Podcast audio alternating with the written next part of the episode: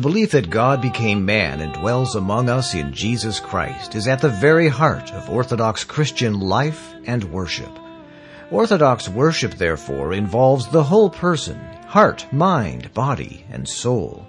In our services of worship, Christians pray and sing in liturgies that are not of this world. Ancient Faith Radio now presents Singing the Triumphal Hymn with Father John Finley, exploring the Orthodox faith through music and liturgy. Father John is a composer and musician and is with the Missions and Evangelism Department of the Antiochian Orthodox Church. Here's Father John. On February 8th, 2010, the very Reverend Jack N. Sparks departed this life to the mansions above. Father Jack had a very profound impact on my life and it was through a conversation I had with him back in May of 1977 in Nashville, Tennessee, that I decided to move across the country to Goleta, California, and enroll as a student in the Academy of Orthodox Theology, later to become the St. Athanasius Academy of Orthodox Theology. I was also privileged to travel up to Eagle River, Alaska last weekend with my wife Janie to bury Father Jack on February 12th and 13th.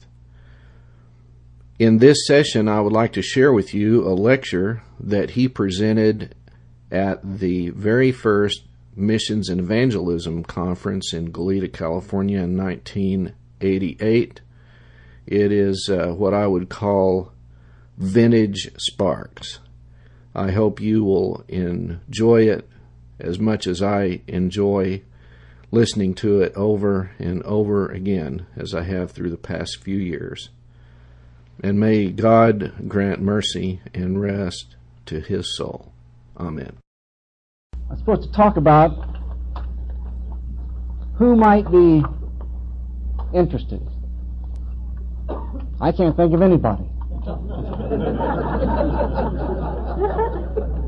I'm assuming, you know, that when we talk about mission and evangelism, we're thinking about the larger and the long-term goal of making America Orthodox. Well, the whole world Orthodox, but starting with America, okay?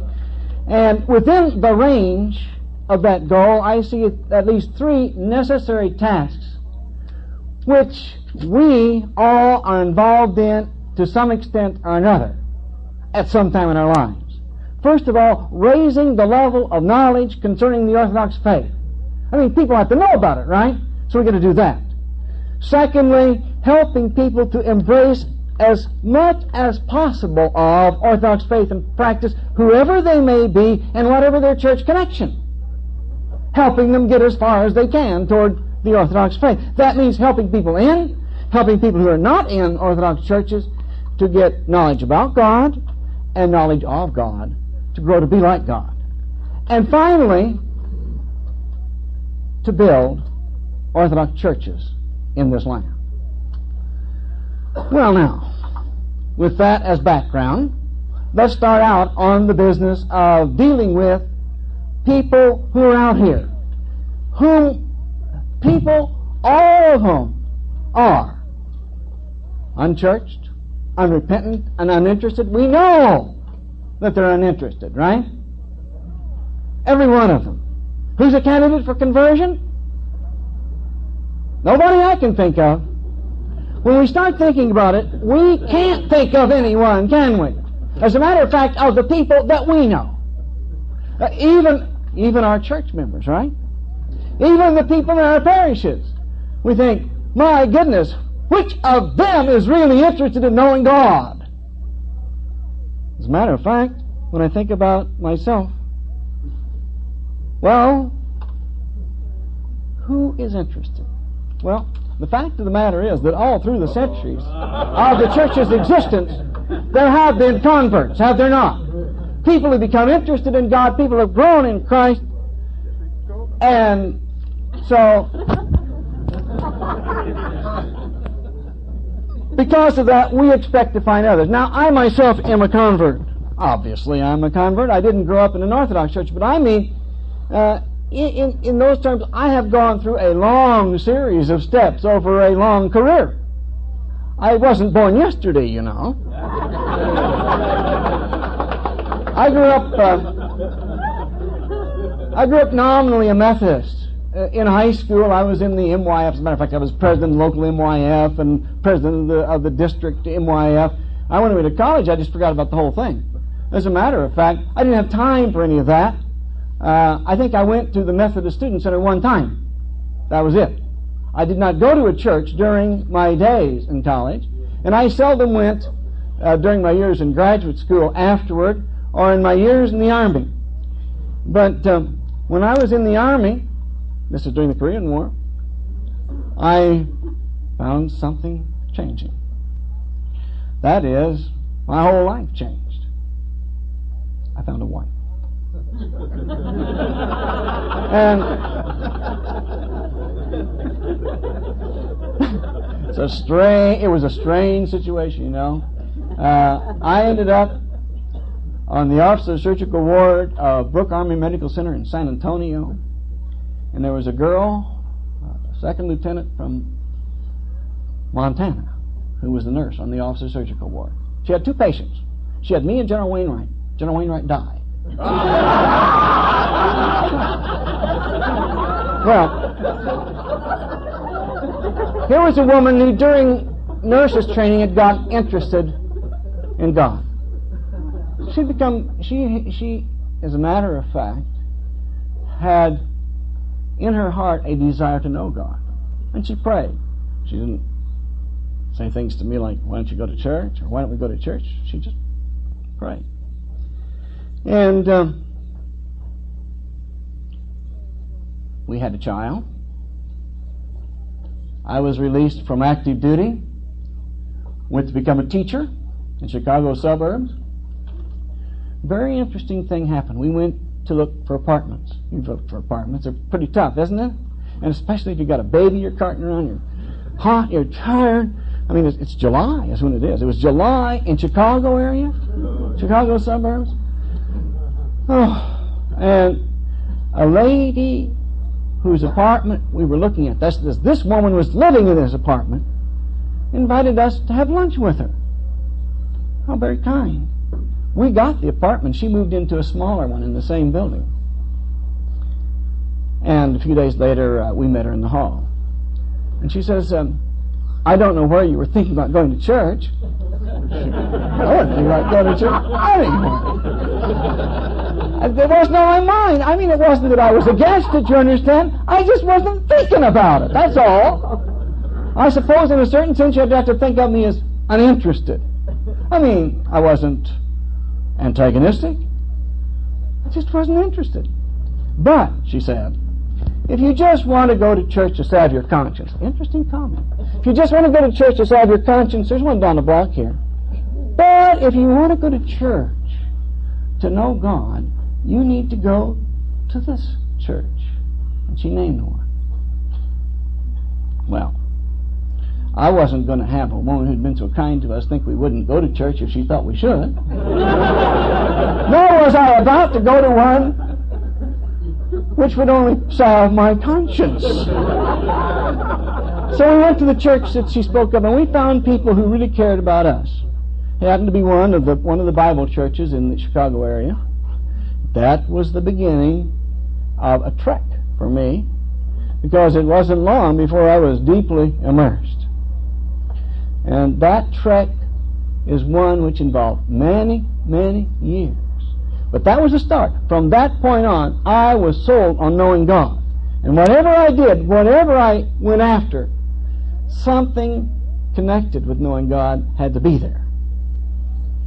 Went to, went to Colorado as a faculty member at um, University of Northern Colorado in, in, Greeley after finishing my doctorate at Iowa. And um, I hadn't been there very long until a man came to see me. Two men came to see me. One of them was Richard Ballou. These two men were uh, staff members of Campus Crusade for Christ. And this uh, Ballou person said to me, uh, uh, We were wondering if you'd like to be the sponsor of Campus Crusade for Christ in this campus. I wasn't interested in that. I didn't think that, they, that there should be one there. I thought there were plenty of youth groups as it was. I was the uh, I was the director of the youth group for the Evangelical Free Church in town. I could not imagine why we needed another youth group on the campus. I said, forget it.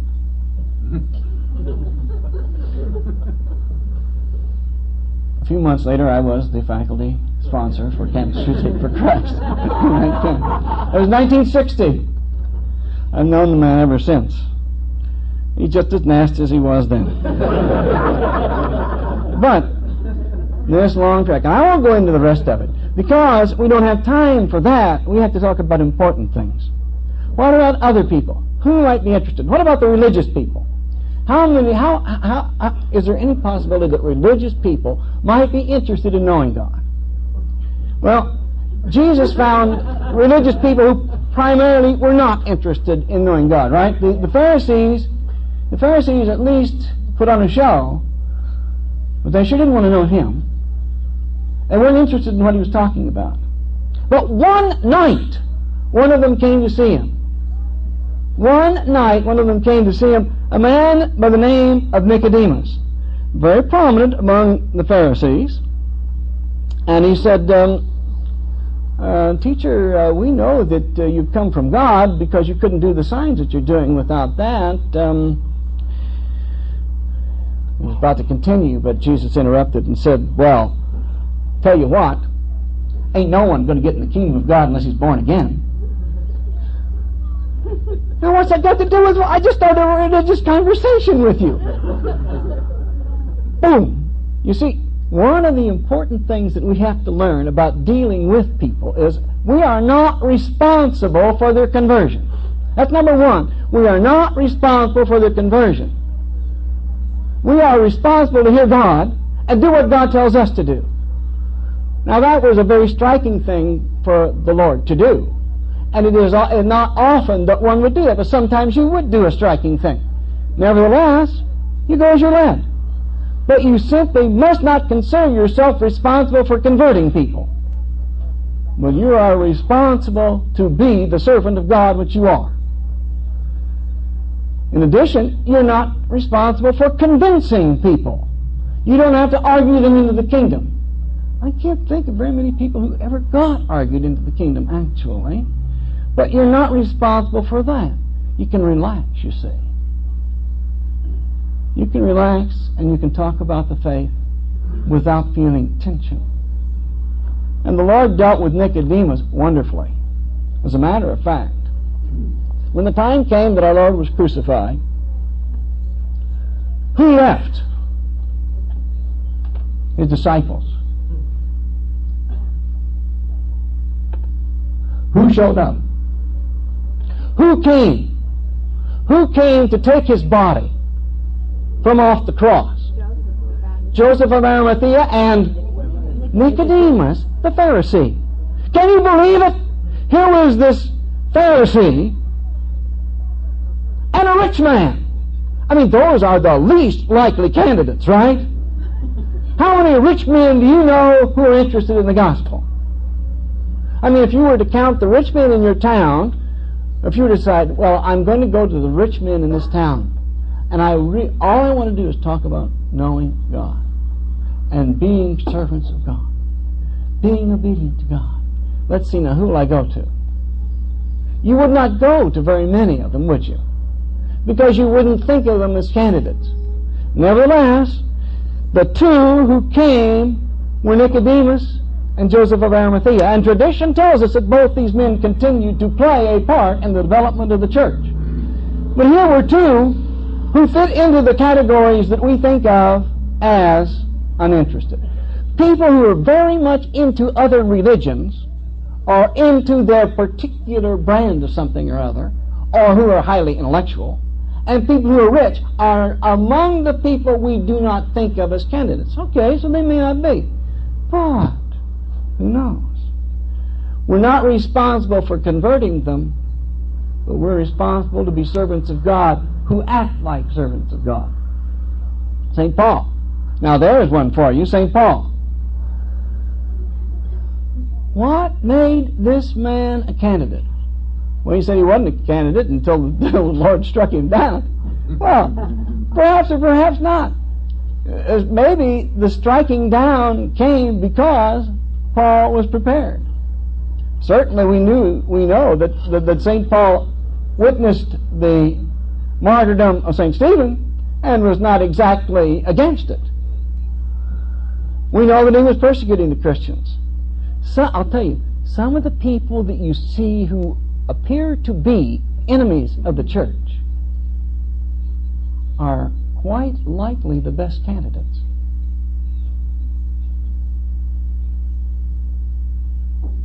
But it's wisdom and it's hearing the Holy Spirit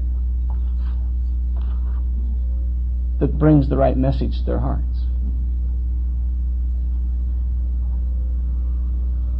Dionysius the Areopagite, first bishop of Athens. Well, where do we get him?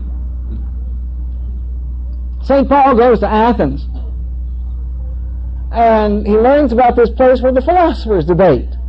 What was the place called? Um, Yes, the Areopagus.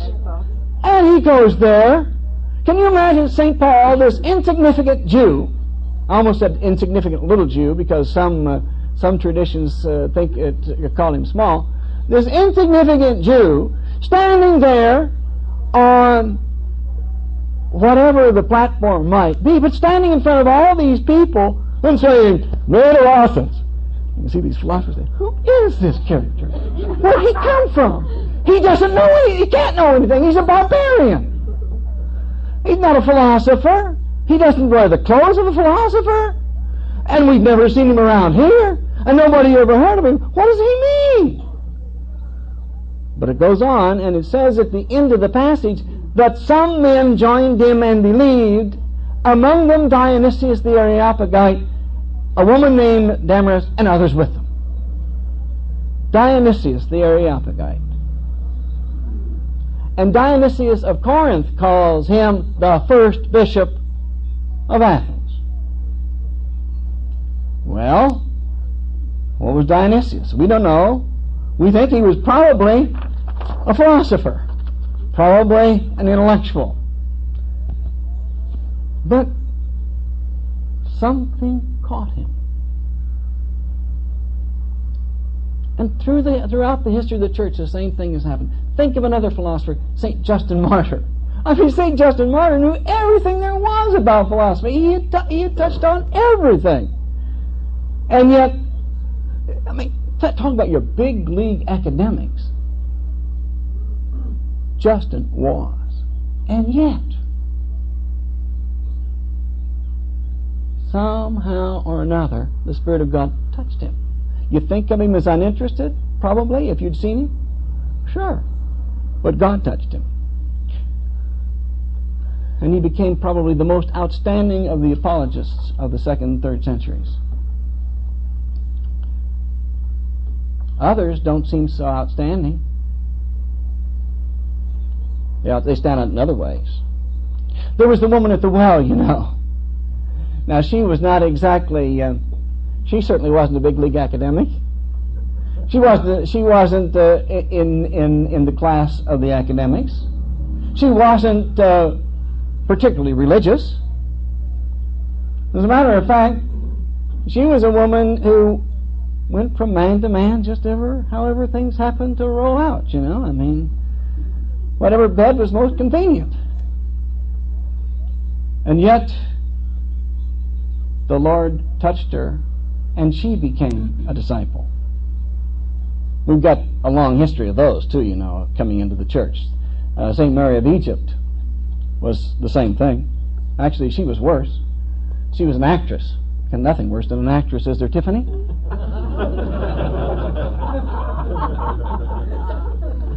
she was an actress and a prostitute. She had a long career in Alexandria, well known. This woman ended up in Jerusalem being converted on the steps of the Holy Sepulchre. And then, what did she do? Did she run around town saying, I'm a Christian, I'm a Christian? And did they put her on the circuit? you know the circuit. Hey, listen. she fled to the desert of Palestine to repent of her sins and know God. She led a life of complete isolation for 47 years. I don't think she ever intended to leave the desert. I think she probably figured she would never be heard of again on this earth. And yet,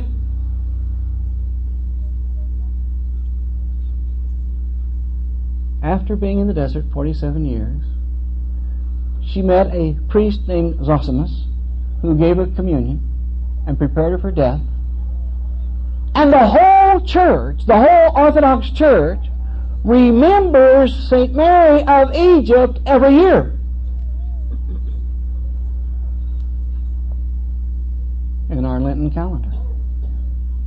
Who would have thought of her as a candidate for conversion? Or similar people today. I'll tell you, um, I've run across a lot in my time. A lot of different people. I remember when I was a professor at Penn State, working with a man who was a Methodist, who um, was not really interested in God. As a matter of fact, calling him a Methodist is being rather kind, because he, he didn't go to church, didn't care about church, but he'd grown up a Methodist, so he called himself a Methodist. We used to have conversations. He told me years later, when he was a professor at uh, the University of New York in Buffalo, that it was those conversations that changed him. But the thing that changed him most was my willingness to just talk about these things without trying to pin him down. Well, I don't know if that's always the right answer or not. Sometimes people need to be pinned down. It's certainly not always the case, but the point is that you don't have to be responsible. When we went to Berkeley in 1969, we went into one of the strangest scenes I've ever been in my life. I mean, after being an, an academic all those years, we went into Berkeley to establish a body of believers within the context of the street and radical scene. We were with students, street people, and radicals for all those years. And we were in a context which was very different for me, meeting people who were different, and certainly people who would not be thought of ordinarily as candidates for the gospel. I'll never forget one young woman who uh, some of our people picked up off the streets. She had just run away from her home in Elmhurst, Illinois. Eh, she hadn't just run away. She'd run away from her home in Elmhurst, Illinois, almost a year ago, and she'd been living on the streets in Berkeley. I mean, I mean, literally living on the streets. As a matter of fact, the first time my wife and I gave her a ride back from one of the Christian meetings that she came to, she, we used to hold a, a, a meeting, a very unusual kind of Christian meeting. And uh, we gave her a ride. Where do you want to go? Telegraph Avenue. She got out of the car. She said, "Oh," she says, "I never feel safe till I'm back on the avenue." I mean, here at 11 o'clock at night on Telegraph Avenue, and I, I know she was going to sleep in a doorway. But this girl, this girl was transformed within a period of time. Became a Christian. The first time that she took part in a Christian wedding as a, as a bridesmaid, the, the, the bride had made lovely gowns for all the, the bridesmaids. And Annie came up to me she lifted her skirt about an inch off the floor, and underneath were these old, beat up, worn out tennis shoes. That's all she had to wear for shoes. And yet, the last time I saw her, she was back in her home in Elmhurst, Illinois, a uh, lovely family. And she was going to school. She was taking part in her local church, the parish. And this girl was intent upon knowing God. In one of the churches on the west coast, there is a woman, well, she may not be the only one from such a circumstance. There is a woman whom we first ran across on a hippie ranch in Northern California. She was on this hippie ranch, living in a little hut that she'd built herself, growing organic vegetables and organic marijuana. and she was just really loving the natural life.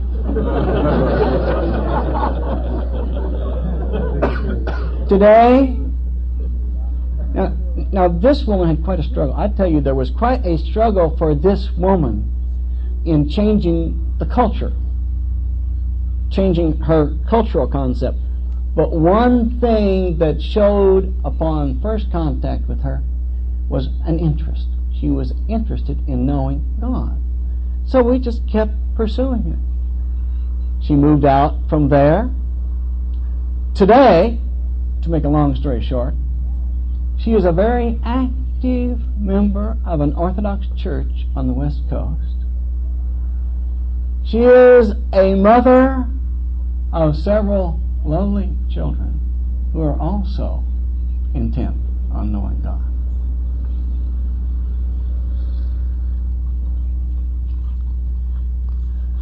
We ran across many like that, many of varied backgrounds in that context. And one thing I learned there more than I had any other place that I had ever been in my life was you never can tell. You do not know. You don't have a clue. You talk to people about this and about that. You talk to them about your own life. You talk to them about what you're doing. You talk to them about the things that are important to you. Something sometimes touches a spark. Now, the fact of the matter is that most of the people you know, that is, the people in your neighborhood, the people in your city, the people on the campuses near you, the people who sit in the big office buildings near you, most of those people have never had a quiet and serious conversation with anyone about God. And you don't have to be specially prepared with weapons, sharp answers. All you have to be is a Christian who willingly cares about the other person.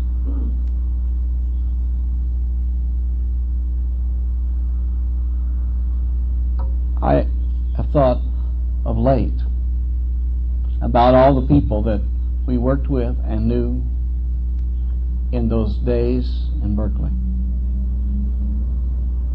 Many of them, I don't even know where they are today. But I can point to a lot of those people who ended up in Berkeley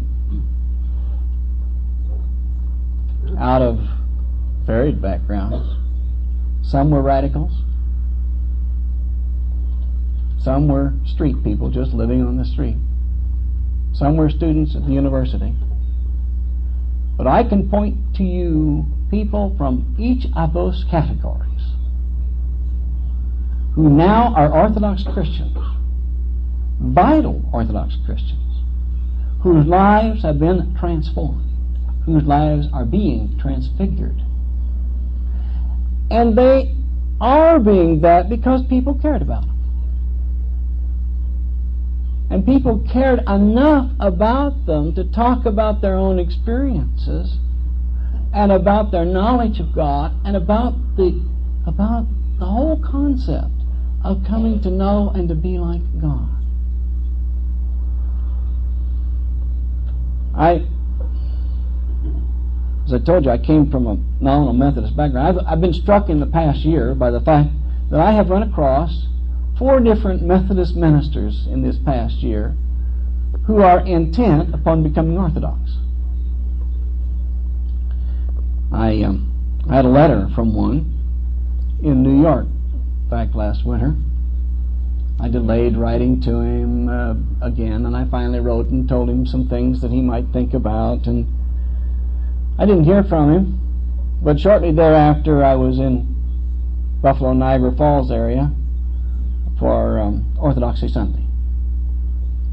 And I was speaking in the Greek church, though it was the, the it was a, a joint Orthodoxy Sunday, obviously, of all the Orthodox churches in the area.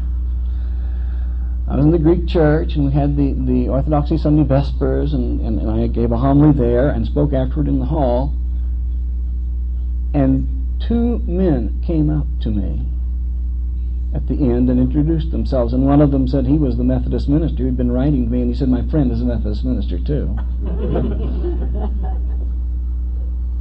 and said, I want you to know that we are both now convinced that we want to be Orthodox Christians. Now, I'm not even sure they understood all that they were saying. But the, some of the things that they saw and heard that they experienced were things they wanted, you see. That's the point there. And if someone had not cared enough about them to let them know those things and to bring them, it would never have happened. And that falls upon the back of a certain Orthodox pastor in Jamestown, New York. An Orthodox priest in Jamestown, New York, who was willing to put in time with these Methodist ministers. And he didn't talk to them about ecumenical matters, and he did, engage, did not engage in ecumenical dialogue. He talked to them about the Orthodox concept of knowing God. This was what reached these two men. I know a physician today who, with his family, is on the verge of joining an Orthodox church. A year ago, he hadn't even thought about such a thing.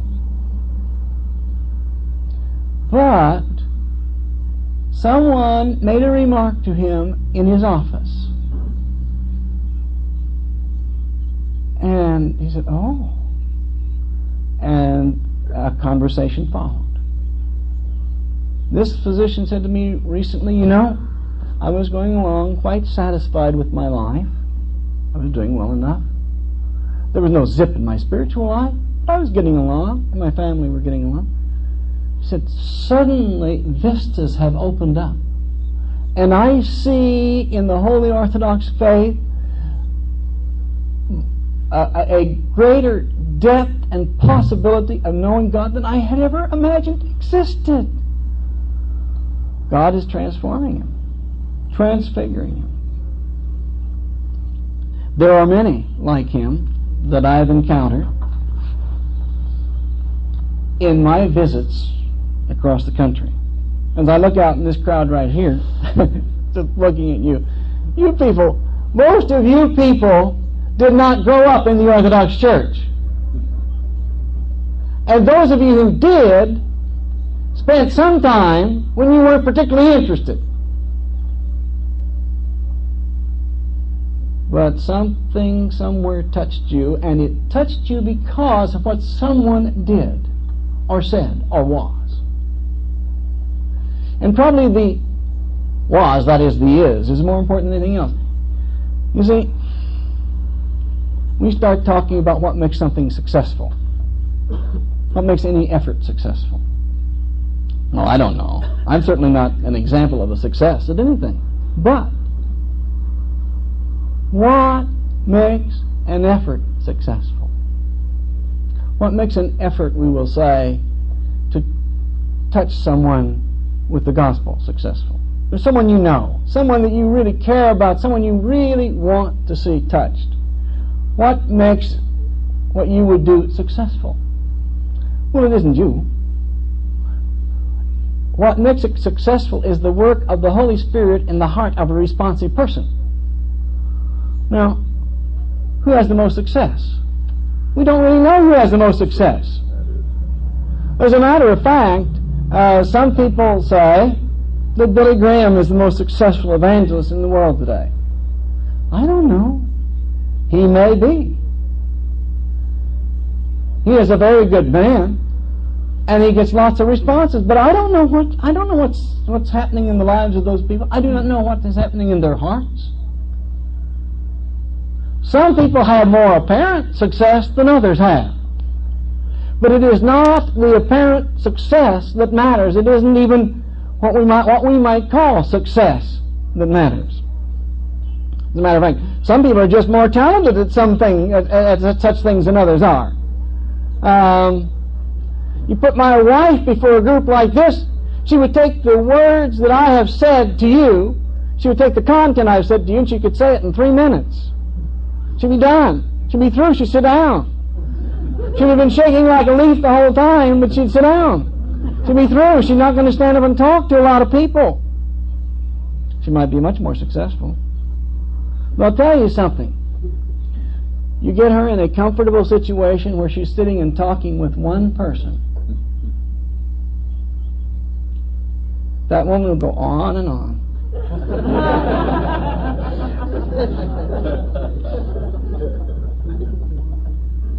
but the things that she says touch hearts.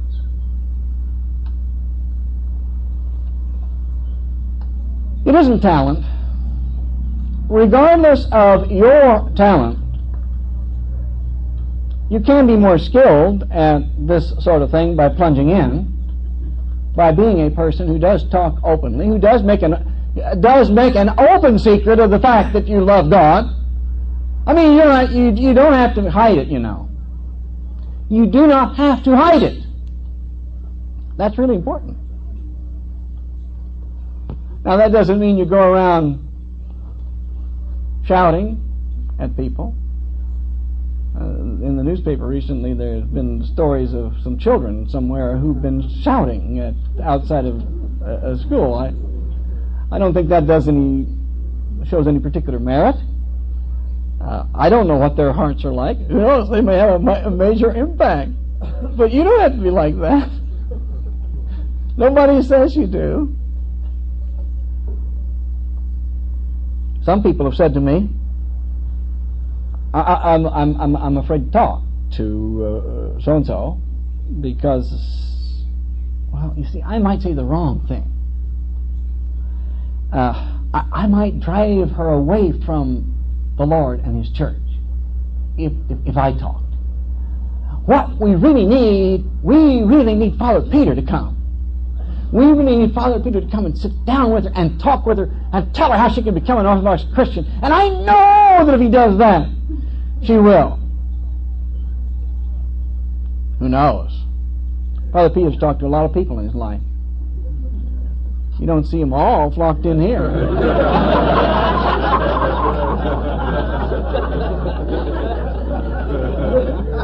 you see, the basic point is that that kind of a fear is groundless.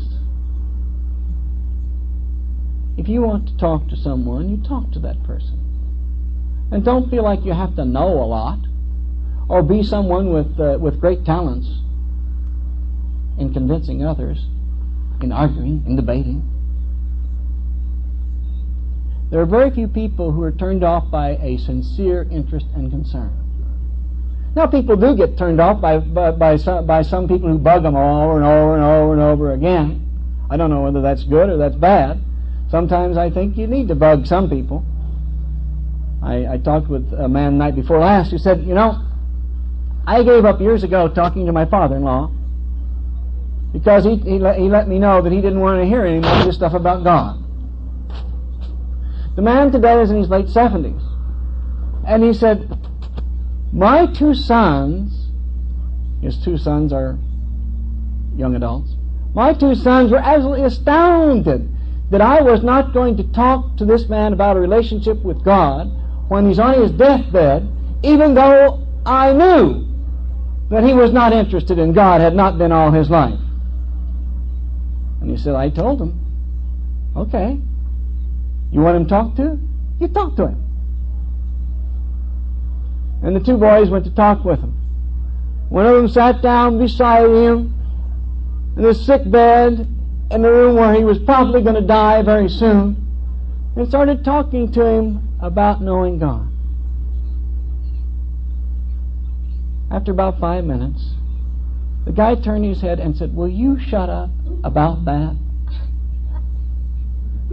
I don't want to hear any more of it. Okay. At that point, I think it's time to stop bugging him. As a matter of fact, it was probably right to have stopped bugging him years before. But few people are turned off or driven away by sincere interest and concern. Regardless of who might do well, and there are some people who can do well, you know, the people who can talk your socks off. You, you listen to Father Jon Braun here, and he's talking and going along, and all of a sudden, if you don't watch it, he's got your wallet.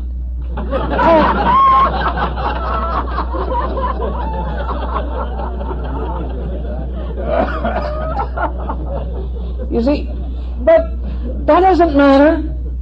That doesn't matter. It is what, what matters is the touching of the heart. And you can talk to someone who sounds to, sounds sincere and who sounds like he really wants to come into the church. He really wants to know God. But he was just listening to your lovely words. And shortly you see that that was what was happening. Because there's not an interest. The heart has not changed. That person does not want to worship God, and you see that he doesn't want to worship. That's why I said at the beginning, you know, sometimes we we wonder about some of our church members because they don't really care. Sometimes we wonder about ourselves because we realize we don't care enough. We, we, we, we realize how unrepentant we are, don't we? Unchurched, unrepentant, disinterested. Look at yourself. Look at me. How interested, how repentant are we? Well, I said that over those years, over all those years, since that lady talked to me in Bensonville, I've wanted to know God. And I have. But how much? Hmm, maybe that much? All kinds of things take precedent in our lives, don't they? What is knowing God? Knowing God takes place here, inside. A transfiguration that begins and flows outward to redeem us, our lives, ourselves, totally. But how redeemed am I? That depends on how repentant I am, how interested I am. This is as true of ourselves as it is of anyone else that we may talk to. And I'll tell you, regardless of who might have talent or not, who might have knowledge or who might have skill or not, there is one thing incontestably vital for you to achieve the best results possible in terms of being God's co-workers in bringing people to Himself. That is, you must really care. You must really care, first of all, about knowing God, about the Holy Orthodox faith. You must make worship and prayer and proper Christian behavior the highest priorities in your life. You will be most successful at bringing other people to God if you obviously live and breathe what you say. If your life shows what you're talking about. You talk about all the possibilities that are there in the Holy Orthodox faith, and I'll tell you the, the absolute fullness of all that Jesus brought to the earth is there in the Orthodox faith. But how many Orthodox people have all of it? I think a few saints. But we don't. I don't. And Patrick, I don't think you quite do yet. You're getting there. You're making progress. But I know. You will be most successful. You will with others. If you obviously live and breathe what you say. And that doesn't mean putting on an act, because that doesn't do anything. That means being being one who loves God. Some of you have heard me say that this lesson hit me a long time ago. When my eldest son, who's now 35 years old, well, he's not quite 35, he's 34, but it won't be too many months till he'll be 35, was a baby. I asked myself what I wanted most of all for him, for my children. The answer that came to me was that above all else, and is above success in this world, above health, that he be a true worshiper of God. Now, regardless of how little I knew about that, I realized that was what I really did want for him, that that would be the best thing for him. Not that he'd be wealthy, not that he'd be successful, not that he'd be comfortable in life, but that he be a true worshiper of God. Well, what can I do to make it happen? Well, I certainly couldn't assure it. But above all else, I must be what I want my children to be, right? In recent years, I've been asking myself the same question concerning my grandchildren, and the answer remains the same, only more so. We all have to ask ourselves that question when we seek to lead someone to the Holy Orthodox faith. Our top priority is to be as much as lieth in us. To be what we want them to be. True worshippers of the true God who live and breathe to know and be like God. Perhaps we won't live up to that to its fullness. Nevertheless, I'll tell you what we can do. We can repent and go right back to it at any point in our lives. We can repent and repent and repent, knowing that the power and the right to know and to be like God are available to us and only our sin keeps us from it. Well, I've said very little. May the God of all truth direct our path.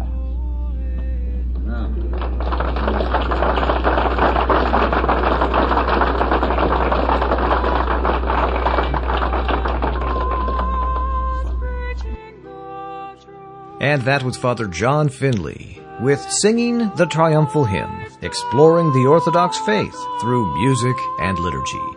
If you would like to write Father John, his email is singing at ancientfaith.com. That's singing at ancientfaith.com. This is a listener supported presentation of Ancient Faith Radio.